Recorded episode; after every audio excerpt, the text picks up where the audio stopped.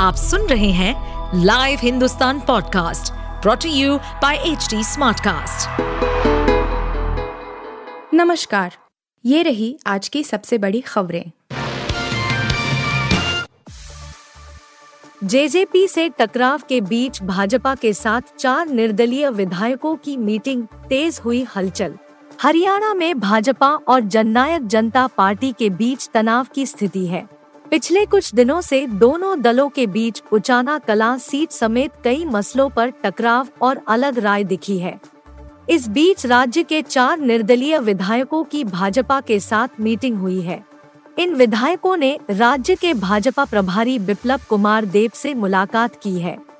बिप्लब देव ने मीटिंग के बाद बताया कि हरियाणा के इन चार निर्दलीय विधायकों धर्मपाल गोंडर राकेश दौलताबाद रणधीर सिंह और सोमवीर सांगवान ने पीएम नरेंद्र मोदी के नेतृत्व में भरोसा जताया है। भाजपा नेता ने कहा कि हम डबल इंजन सरकार के दौर में राज्य को विकास की दिशा में ले जा रहे हैं। इसके लिए कोई कसर नहीं छोड़ी जा रही। भाजपा और जजपा ने साथ मिलकर 2019 में सरकार बनाई थी। तब जननायक जनता पार्टी के नेता दुष्यंत चौटाला डिप्टी सीएम बनाए गए थे। इनेलो से अलग होकर पार्टी बनाने वाले दुष्यंत चौटाला के भाजपा के साथ आने से पार्टी को भरोसा था कि वह जाट समुदाय में अपनी पैठ बना सकेगी। हालाँकि जिस तरह से किसान आंदोलन राज्य में चला था और फिर पहलवानों के मूवमेंट से माहौल बना है, उसमें भाजपा की राह थोड़ी मुश्किल हुई है। यही वजह है कि फ़िलहाल जननायक जनता पार्टी भी भाजपा के साथ जाने से बच रही है। फ़िलहाल भाजपा और जजपा दोनों ने ही 2024 के विधानसभा या फिर लोकसभा के चुनाव में साथ मिलकर लड़ने का कोई ऐलान नहीं किया है हाल ही में जब दुष्यंत चौटाला से पूछा गया था कि भाजपा के लोग तो अकेले ही चुनाव लड़ने की बात कर रहे हैं तो उन्होंने कहा था कि मैं कोई ज्योतिषी तो नहीं हूँ कि भविष्य के बारे में बता सकूँ। उनके इस बयान से साफ़ था कि दोनों दलों में चुनाव पूर्व गठबंधन को लेकर कोई सहमति नहीं है।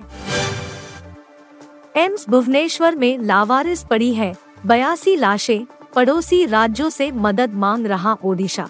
ओडिशा ट्रेन हादसे के बाद एम्स भुवनेश्वर लाए गए एक सौ बासठ शवों में से बयासी अभी भी मुर्दाघर में पड़े हैं। इनमें से कई शवों का कोई दावेदार सामने नहीं आया है। जबकि कुछ मामले ऐसे हैं जहाँ एक शव के कई दावेदार सामने आए हैं। इससे दावेदारों को पहचानने और उनके परिवारों को शव सौंपने में भ्रम और देरी हुई है। ट्रेन हादसे में मारे गए लोगों के परिवार में से सत्तावन के डीएनए सैंपल लिए गए हैं। इन सैंपलों का मिलान उन शवों से किया जा रहा है, जिन पर दावा किया गया है। हालाँकि अभी भी तीस से ज़्यादा लाशें ऐसी हैं जिनका कोई दावेदार नहीं है। भुवनेश्वर एम्स ने कहा कि संस्थान में रखे गए एक सौ बासठ शवों में से 80 शवों को मृत व्यक्तियों के परिवारों को सौंप दिया गया है, जबकि बयासी शवों की पहचान अब तक नहीं की जा सकी है। इस बीच ओडिशा सरकार ने करीब एक सप्ताह पहले हुई बालासोर रेल दुर्घटना में मृतकों के बयासी शव मिलने के बाद उनकी पहचान के लिए बृहस्पतिवार को पश्चिम बंगाल, बिहार और झारखंड के अधिकारियों से चर्चा की और यहाँ संरक्षित शवों की शीघ्र पहचान तथा निपटान में मदद मांगी। भुवनेश्वर नगर निगम बीएमसी के आयुक्त विजय अमृत कुलंगे ने कहा हम शवों के दावेदारों को सत्यापित करने और पहचान प्रक्रिया को तेज करने के लिए अन्य राज्यों की सरकार के अधिकारियों के साथ भी समन्वय कर रहे हैं। मस्जिद तक गुप्त रास्ता। इस्लामिक आयतें पढ़ने को किया जाता था मजबूर। हिजाब वाले स्कूल पर नए खुलासे। मध्य प्रदेश के दमोह ज़िले स्थित गंगा जमुना स्कूल में स्कूली बच्चों के कथित धर्मांतरण से जुड़े मामलों में लगातार सनसनीखेज खुलासों के बीच राष्ट्रीय बाल अधिकार संरक्षण आयोग ने प्रशासन को स्कूल के खिलाफ कड़ी कार्रवाई के लिए पत्र लिखा है। आयोग के अध्यक्ष प्रियंक कानूनगो ने बताया कि राज्य बाल अधिकार संरक्षण आयोग के सदस्यों द्वारा स्कूल का निरीक्षण किया गया। इसमें खुलासा हुआ है कि स्कूल के भीतर से मस्जिद की ओर जाने वाला एक गुप्त रास्ता है। इससे इस आशंका को और बल मिला है कि स्कूल में बच्चों को इस्लाम से जुड़ी प्रार्थना पढ़ने के लिए मजबूर किया जाता है। साथ ही ये भी पता चला है कि स्कूल में भर्ती के लिए आने वाले बच्चों को हिजाब लगाई हुई फ़ोटो लगाने को कहा जाता था। बच्चों से जनगणमन के पूर्व इस्लामिक आयतें पढ़वाई जाती थी। कानूनगो ने बताया कि स्कूल में कुल 1208 बच्चों में से 378 हिंदू और 41 इस्लाम से इतर दूसरे धर्मों के थे, लेकिन उनके लिए भी हिजाब अनिवार्य था। स्कूल में कई ऐसे शिक्षक थे, जो इस बात पर नज़र रखते थे कि बच्चे अनिवार्य रूप से हिजाब पहने। कानूनगो ने बताया कि अपेक्षित धाराओं में कार्रवाई के लिए दमोह कलेक्टर और पुलिस अधीक्षक को पत्र लिखा है। पत्र में यह भी लिखा है कि छात्रों को भारत का गलत भौगोलिक नक्शा पढ़ाया जा रहा है, जिसमें भारत के नक्शे के साथ छेड़छाड़ करके आधा भारत गायब कर दिया गया है। स्कूल के रिकॉर्ड के अनुसार शिक्षा का माध्यम अंग्रेज़ी भाषा है, हिंदी को दूसरी भाषा के रूप में इस्तेमाल किया जाना है। वहीं उर्दू को स्कूल में तीसरी भाषा के तौर पर इस्तेमाल किया जा सकता है लेकिन निरीक्षण के दौरान आयोग के सदस्यों ने पाया कि उर्दू को अनिवार्य प्राथमिक भाषा के रूप में इस्तेमाल किया गया था। मध्य प्रदेश बाल संरक्षण आयोग की सदस्य मेघा पंवार ने भी इस बात का खुलासा किया कि गंगा जमुना स्कूल के केजी वन के सिलेबस में धर्म विशेष से जुड़े विषयों को हिंदी बच्चों को भी पढ़ाया जा रहा था। केजी के बच्चों को इस्लाम से जुड़ी बातें बताई जा रही थी। हिंदू बच्चों पर इसे याद करने के लिए दबाव बनाया जा रहा था। अमरनाथ यात्रा पर आतंकी हमले की आशंका, अमित शाह ने बुलाई हाई लेवल मीटिंग। केंद्रीय गृह मंत्री अमित शाह ने जम्मू कश्मीर में आगामी अमरनाथ यात्रा की तैयारियों और सुरक्षा व्यवस्था की जाँच के लिए आज एक उच्च स्तरीय बैठक बुलाई है। अमरनाथ यात्रा 1 जुलाई से शुरू होकर 31 अगस्त तक चलेगी। सूत्रों से मिल रही जानकारी के मुताबिक इस साल भी यात्रा को लेकर आतंकी हमले की आशंका है। आपको बता दें कि अमरनाथ का पवित्र गुफा मंदिर दक्षिण कश्मीर हिमालय में 3,880 मीटर की ऊंचाई पर स्थित है।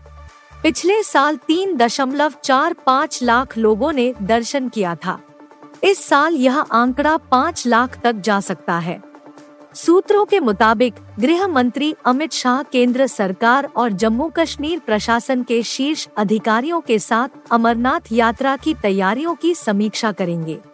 उन्होंने कहा कि शाह यात्रा के लिए पुख्ता तैयारी सुनिश्चित करने के लिए चल जा रही योजनाओं का भी जायजा लेंगे। बैठक में तीर्थ यात्रा से जुड़े अन्य लोगों के भी शामिल होने की संभावना है।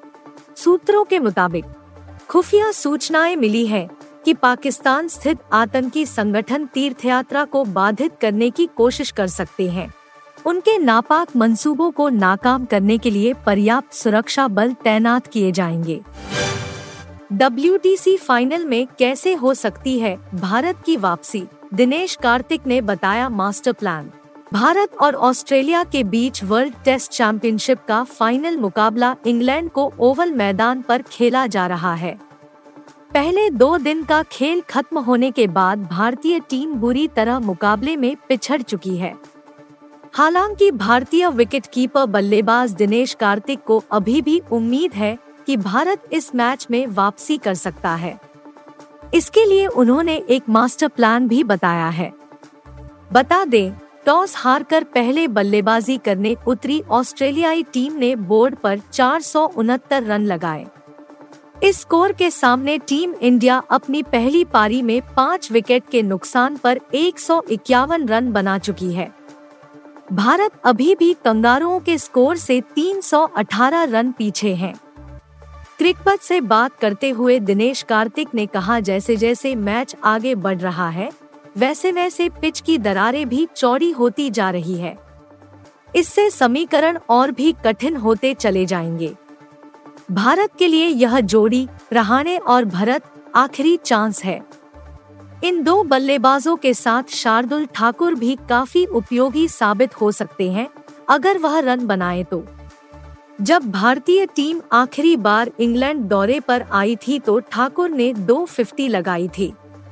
तो हम शार्दुल से इस मैच में भी उम्मीद कर सकते हैं। उन्होंने आगे कहा, लेकिन आपको यहाँ से 150 से 120 रन की लीड के बीच रहने की ज़रूरत है। वहाँ से भारत मैच बना सकता है। अगर टीम इंडिया ऐसा करने में नाकामयाब रही तो वह मैच में काफ़ी पीछे छूट जाएगी। आप सुन रहे थे हिंदुस्तान का डेली न्यूज़ रैप, जो एच टी स्मार्टकास्ट की एक बीटा संस्करण का हिस्सा है। आप हमें फेसबुक ट्विटर और इंस्टाग्राम पे एट एच टी या podcasts@hindustantimes.com पर ईमेल के द्वारा सुझाव दे सकते हैं। इस पॉडकास्ट पर अपडेटेड रहने के लिए हमें फॉलो करें एट एच डी हम सारे मेजर सोशल मीडिया प्लेटफॉर्म्स पर मौजूद हैं और और ऐसे पॉडकास्ट सुनने के लिए लॉग ऑन टू डब्ल्यू